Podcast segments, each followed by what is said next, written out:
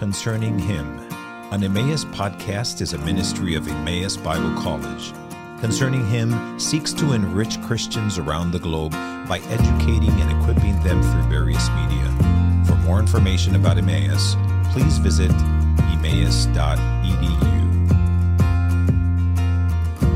Hello, and welcome to another episode of Concerning Him, an Emmaus podcast. We're joined once again by JJ Routley, uh, biblical studies professor here at Emmaus, director of the archaeology program.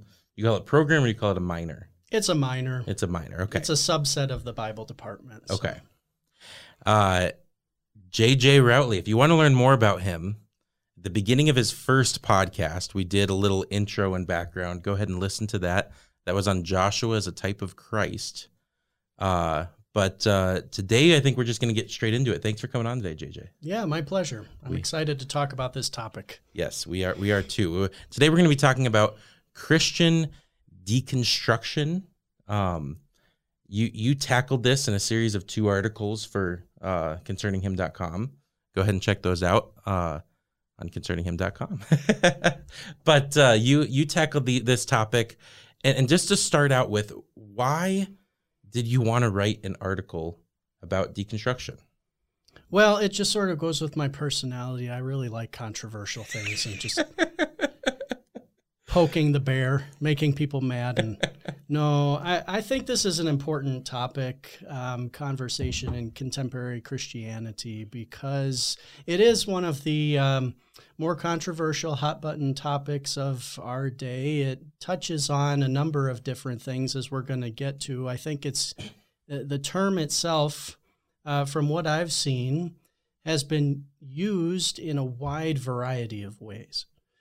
Um, and sometimes you have well intentioned followers of Christ uh, who are really talking past each other because they're using the term in different ways without really setting the table for okay this is this is how i'm defining um, what deconstruction is. So part of my goal in writing those two articles was to sort of say okay w- we need to back up before we even get into some of the the details here and lay some of the ground rules for what we're actually trying to get at. How how is this term used? What are the ways that people are employing it? And then with those understandings, maybe we can have a little better approach as to how to respond to the different types of ways that they're being used. Um, it also gets into different people sort of bringing to the table their pre understandings, predispositions toward the term. Some people view it very negatively. Uh, some people are very, very positive toward the prospect of deconstruction. And uh, you have uh, genuine believers really on both sides of the conversation for different reasons and different purposes. So I think it helps to be aware of of all of that. That was really my heart in saying, uh, you know, labeling the article four deconstructions. There are probably quite a few more than four, and as we get into the details of some of these, I think really the a few of the categories overlap in some ways. And so I, I don't consider this like the authoritative article on deconstructionism. I do think it's helpful to understand some of the, and maybe categorize some of the types of ways that it is employed today. Well, and that was one of the things I appreciated about these articles is rather than just saying deconstruction is great, everybody should do it, or deconstruction is wrong, what are you thinking? Uh, it's apostasy. That's it, right? You you said, well, hold on. There's there's a ton of ways people are using these terms. So Yeah. really, the meat of both of your articles was attempting to define and give examples of these four different types of deconstruction. Right. Um, do you want to walk us through those four categories that you, that you came up with? And again, these categories are not meant to be definitive or everybody needs to use these. These are just my own, uh, you know, fallible thoughts on the topic here. So I, I divided them up into really four types of classification. So the first one would be the category of uh, deconstruction as refinement, sanctification, And I sort of, in the way that I put these articles forward, presented myself in this category um, in my early 20s uh, toward 30s, where I was. Uh, you know, post college experience, and so had some biblical knowledge and background from growing up in a conservative evangelical church and going to uh, Bible college. I went to Emmaus Bible College for one year. I'm an alumnus. Should have went for four. Yeah. um, and uh, with that knowledge, though, I, I, still finished up college and then began to have a lot of questions about, particularly at the time, it was uh, sort of trendy to question church practice. Mm. Um, this was the era of the emergent church mm-hmm. and Rob Bell and some of these other figures. And so there was a lot of questioning why do we do church the way that we do it? And that continues today in some uh, venues as well. So I started thinking through those questions and, and uh, really just um, seeking a lot of guidance from scripture, from other people in my local church, from friends and family members as far as why do we. Um, participate in church the way that we do. Now, it, of course, it's not limited to ecclesiology. This could really extend to all types of doctrinal understanding, your understanding of the Word of God. But I think the, the key points of this category are um, individuals who are uh, sincere in their faith and yet attempting to uh, understand better why they believe what they believe, why they practice the beliefs that they have in their everyday life, in their church, in their family, in their home, all of those things. Correct correct me if I'm wrong. When I was reading this, another type of person that I I thought about in this category would be somebody that grew up with uh, maybe a significant amount of legalism, mm-hmm. right? And mm-hmm. they've they've got all these extra rules and and specific ways that they think you have to live the Christian life by yeah. following all these rules. And as they grow in their faith, they're coming to realize you know, in in the desire to walk with the Lord, right? Yeah. They're they're coming to realize, okay, this isn't these. It's not follow all these steps in order to please the Lord. That's not how how it works, and that's not a. It wasn't a, a, a trying to to get away from God. It was an attempt to to come closer to God, but they're deconstructing, right? Kind of the, some of these extra biblical practices that they grew up with. Right. So, a big part of this is really analyzing the traditions that you receive, mm. whether in church or in your family life, analyzing those in light of the Word of God. And does it match up? Or are there things that, um, you know, people may be very well intentioned in the church and home, um, but sometimes we misconvey what Scripture says, misunderstand it um, because of uh, indwelling sin and all of this. And so, uh, yeah, I think you're absolutely right. Uh, there are a lot of uh, part of the hard part of, of categorizing these is there are so many different variations. It's mm-hmm, hard to mm-hmm. sort of put them into broad um, uh, groups. But that's what I've attempted to do for better or worse. So. Um, so yeah, that's the first category. Second category would be um, I've I've defined it as doubt and struggle. Deconversion as doubt and struggle. And again, I think this is a appropriate category uh, for followers of Christ. There are um, true and legitimate times in our lives where we may be confronted with uh, real struggles of faith, um, doubts um, that don't necessarily demonstrate our own unbelief, but challenge our faith. Um, and the way that we respond to that um, can be either very detrimental for our spiritual lives or ultimately can serve to draw us closer to the Lord. Um, there can be all kinds of reasons for doubt and struggle. It can be traumatic experiences, it can be experiences of suffering and pain, um, it can be uh, all, all types of things. So, almost impossible to say this is what leads to doubt and struggle in the Christian life. But uh, as far as this goes, uh, my uh, sentiment here is um, I don't think that um, doubt itself.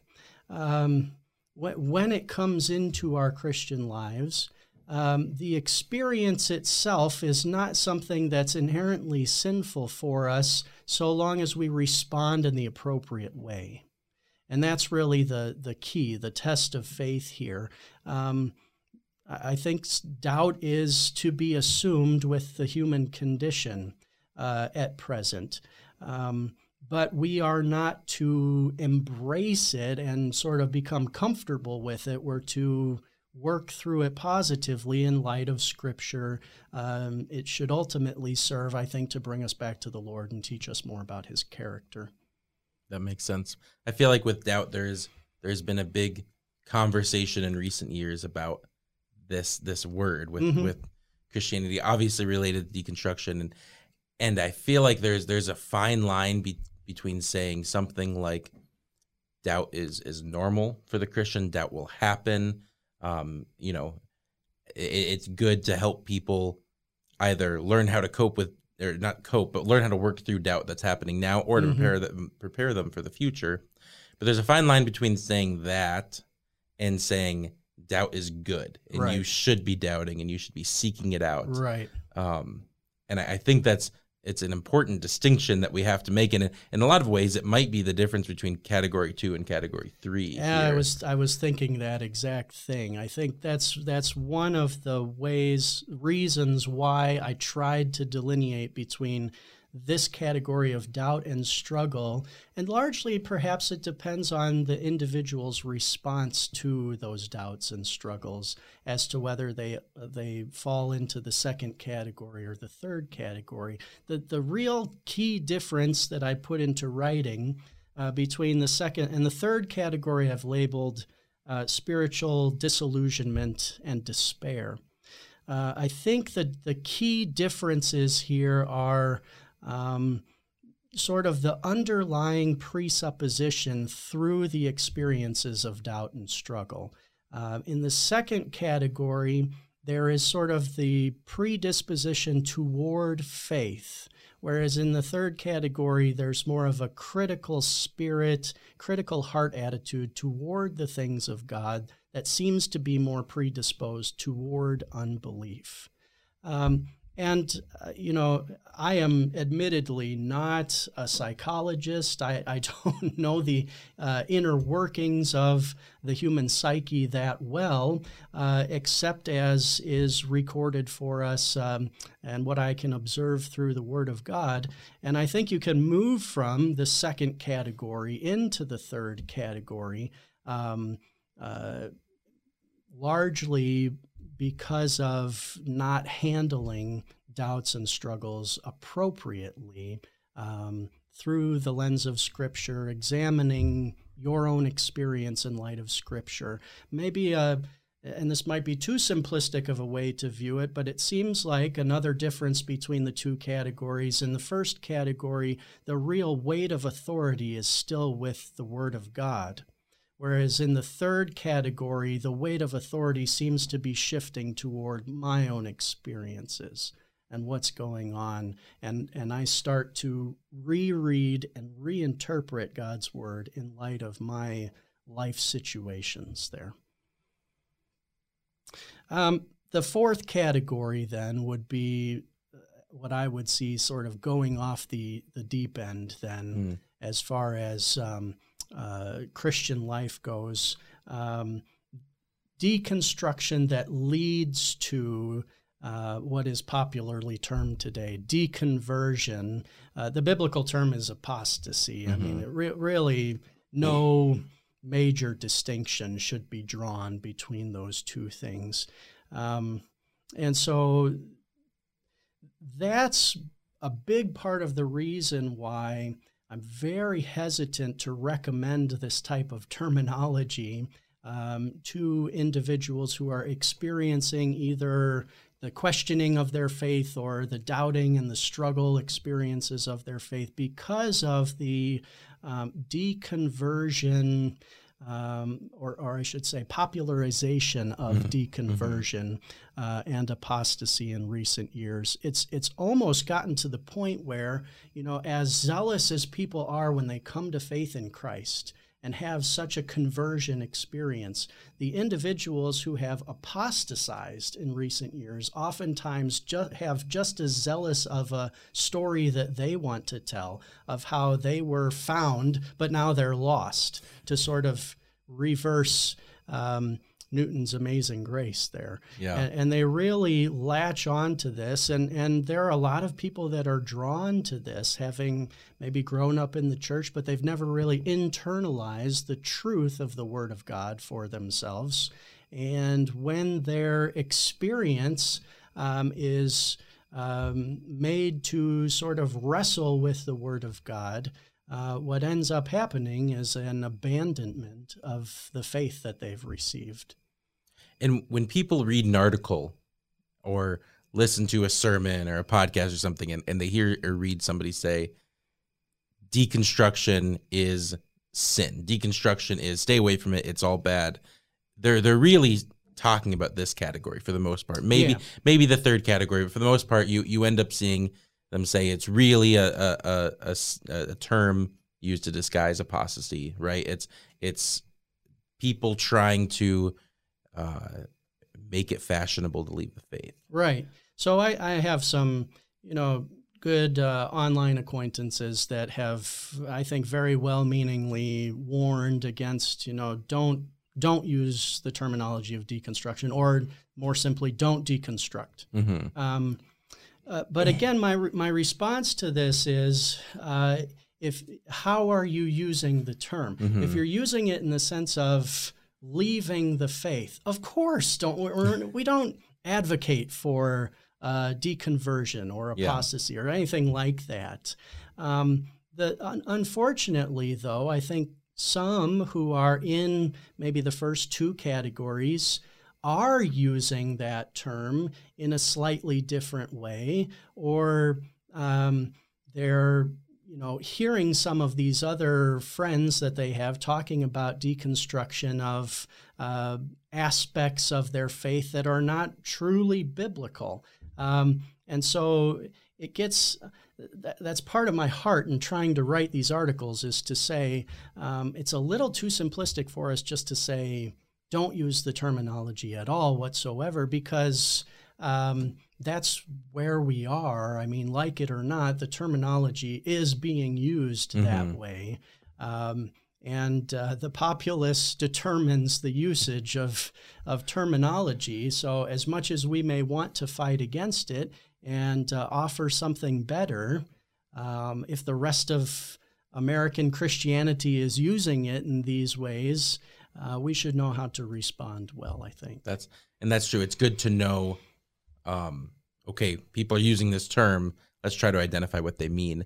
However, if you're talking to somebody who is has labeled the experience that they're going through as deconstruction, is there a better term based in the category? Um, I, I we we were talking a couple weeks ago, a month ago, about uh, how how oftentimes uh, people we respect in church history we're very good at using very precise language. Mm-hmm, mm-hmm. And I think that that's something that we oftentimes in 21st century Christianity fail to do yeah. is use precise language. Um, so if you could encourage somebody who is self-labeled deconstructing, um, what how how would you encourage them to should they continue to use that term with qualifiers should they use different terms what are your thoughts there yeah i think um, what we need to do, first of all, is ask more questions to get a good understanding of exactly how they're using the terminology. And depending on, um, and, and maybe this is where I hope and pray that these categories are somewhat helpful for uh, followers of Christ and church leaders to sort of help them uh, think in terms of okay, where is this person at in their walk with Christ and their struggle at the present moment. And then, based on that, uh, there can be a number of different terms that might be more precise about what is actually taking place. So, uh, you mentioned uh, an individual who grew up in a very legalistic household and and um, was attempting to uh, understand that heritage in light of Scripture. Mhm. Um, another one we could talk about is um, individuals who grew up with the baggage of culture that has added to the Scriptures.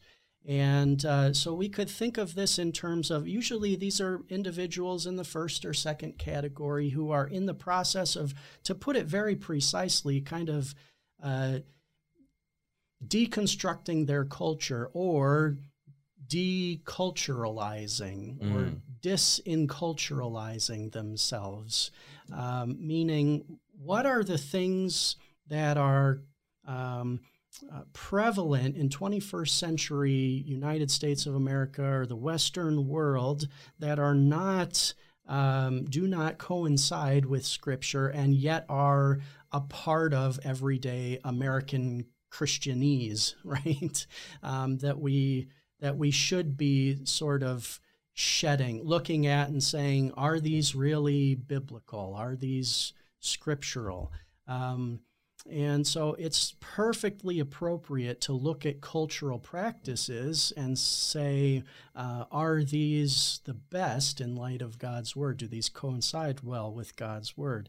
Um, we could also look at the individual like myself who was looking at their church tradition, looking at questions about doctrine, and seeking to understand better why they were doing what they were doing, and then uh, altering their thinking based on the Word of God as simply reformation in the Mm. spiritual life or spiritual reformation as a way to think about that. You're you're not really um, sure you're deconstructing in the sense that you might be taking some things down, but really what you're doing is more of a remodeling work than a new construction work, right? To to use um, construction terminology, which I know just a tiny little bit about. um, so I, I think there's value, even like a refining of Mm. faith.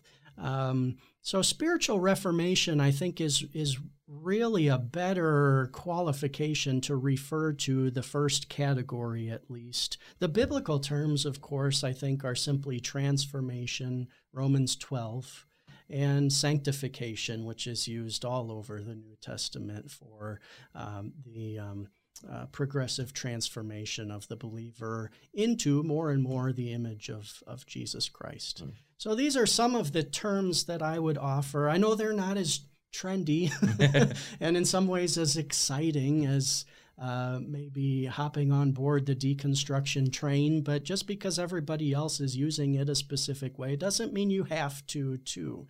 Um, you don't have to follow uh, the rest of the um, sheep, so to speak.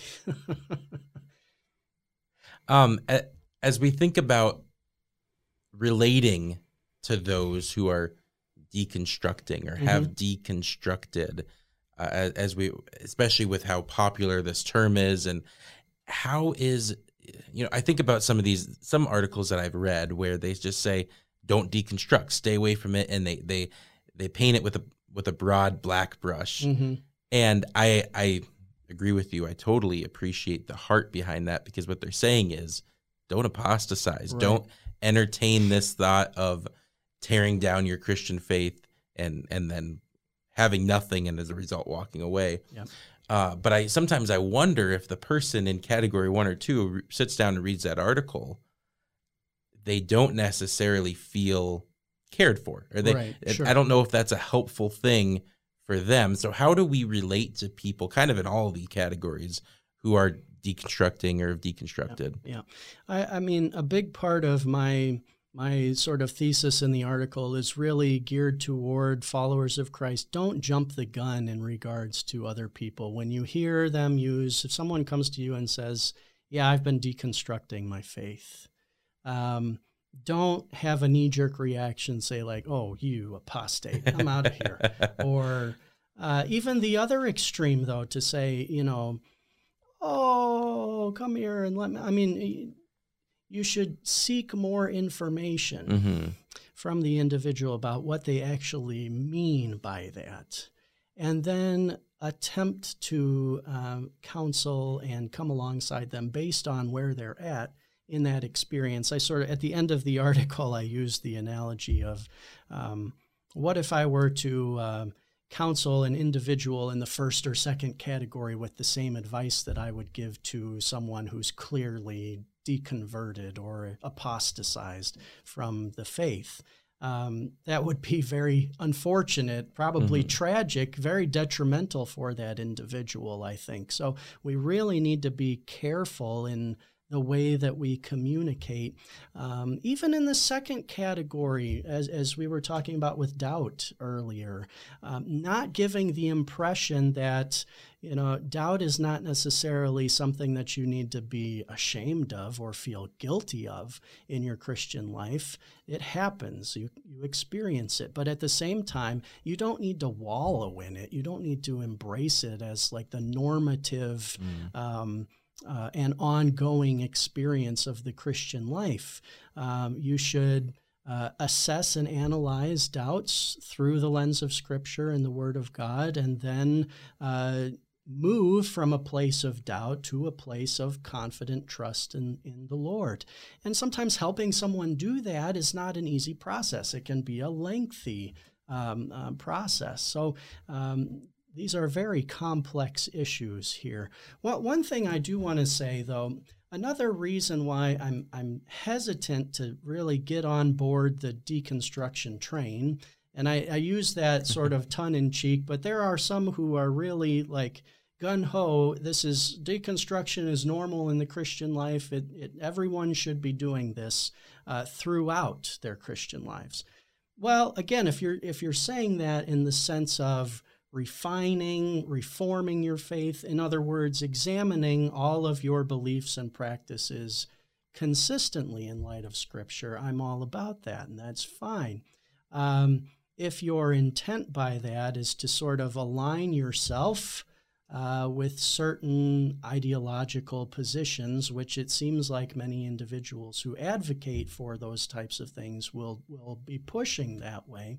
I I get very leery of that. Anyway, all of this to say, uh, one of the reasons why I am hesitant to use the terminology is because of the glamorization, mm. the romanticization of the way that really deconversionists talk about the process that they went to that led them to what what we would call apostasy, and um, so looking at that, sometimes the the language that they use of deconstruction there um, highlights uh, something very tragic in their life, but ultimately something that's sinful. I mean, unbelief at its core is sin mm. against God. It's being presented with the reality of truth in Christ and saying that's that's not true, that's a lie. And so aligning yourself either consciously or unconsciously, knowingly or unknowingly with those who um, lift up these types of experiences as I went through this. And this is, you know, I came out the other side and I no longer believe in Christ or Christianity, and I am much better off for it. Uh, why would I want to do that mm-hmm. as a mm-hmm. follower of Christ? Why would I want to have anything to do that? And so, my question for those genuine followers of Christ who want to advocate for the use of this type of language is what is the good that comes from it? Um, what is ultimately beneficial by using this terminology that cannot be accomplished through the use of other terminology. I'm sorry, I'll stop no, preaching. That's you, that's good. That's good. uh, you you said something earlier, just real briefly, that I, I thought was really good, and and you said that uh, essentially, ultimately, if this is making you, if whatever you're going through is making you more biblical, mm-hmm. it's making you more like Christ then that's a good thing. And that yeah. would be a category one. That yeah. that, that is yeah. sanctification. That's transformation. It's it's making you uh, reflect who Christ is, and you're living that out, and you're shedding things that are ultimately, as a result, sinful. I feel like we're talking about hurricanes here. You're talking category one, category two. um, oh man! Sometimes deconstruction is like a hurricane but uh, so you know, ultimately, to me, at the end of the day, that seems like a really good test.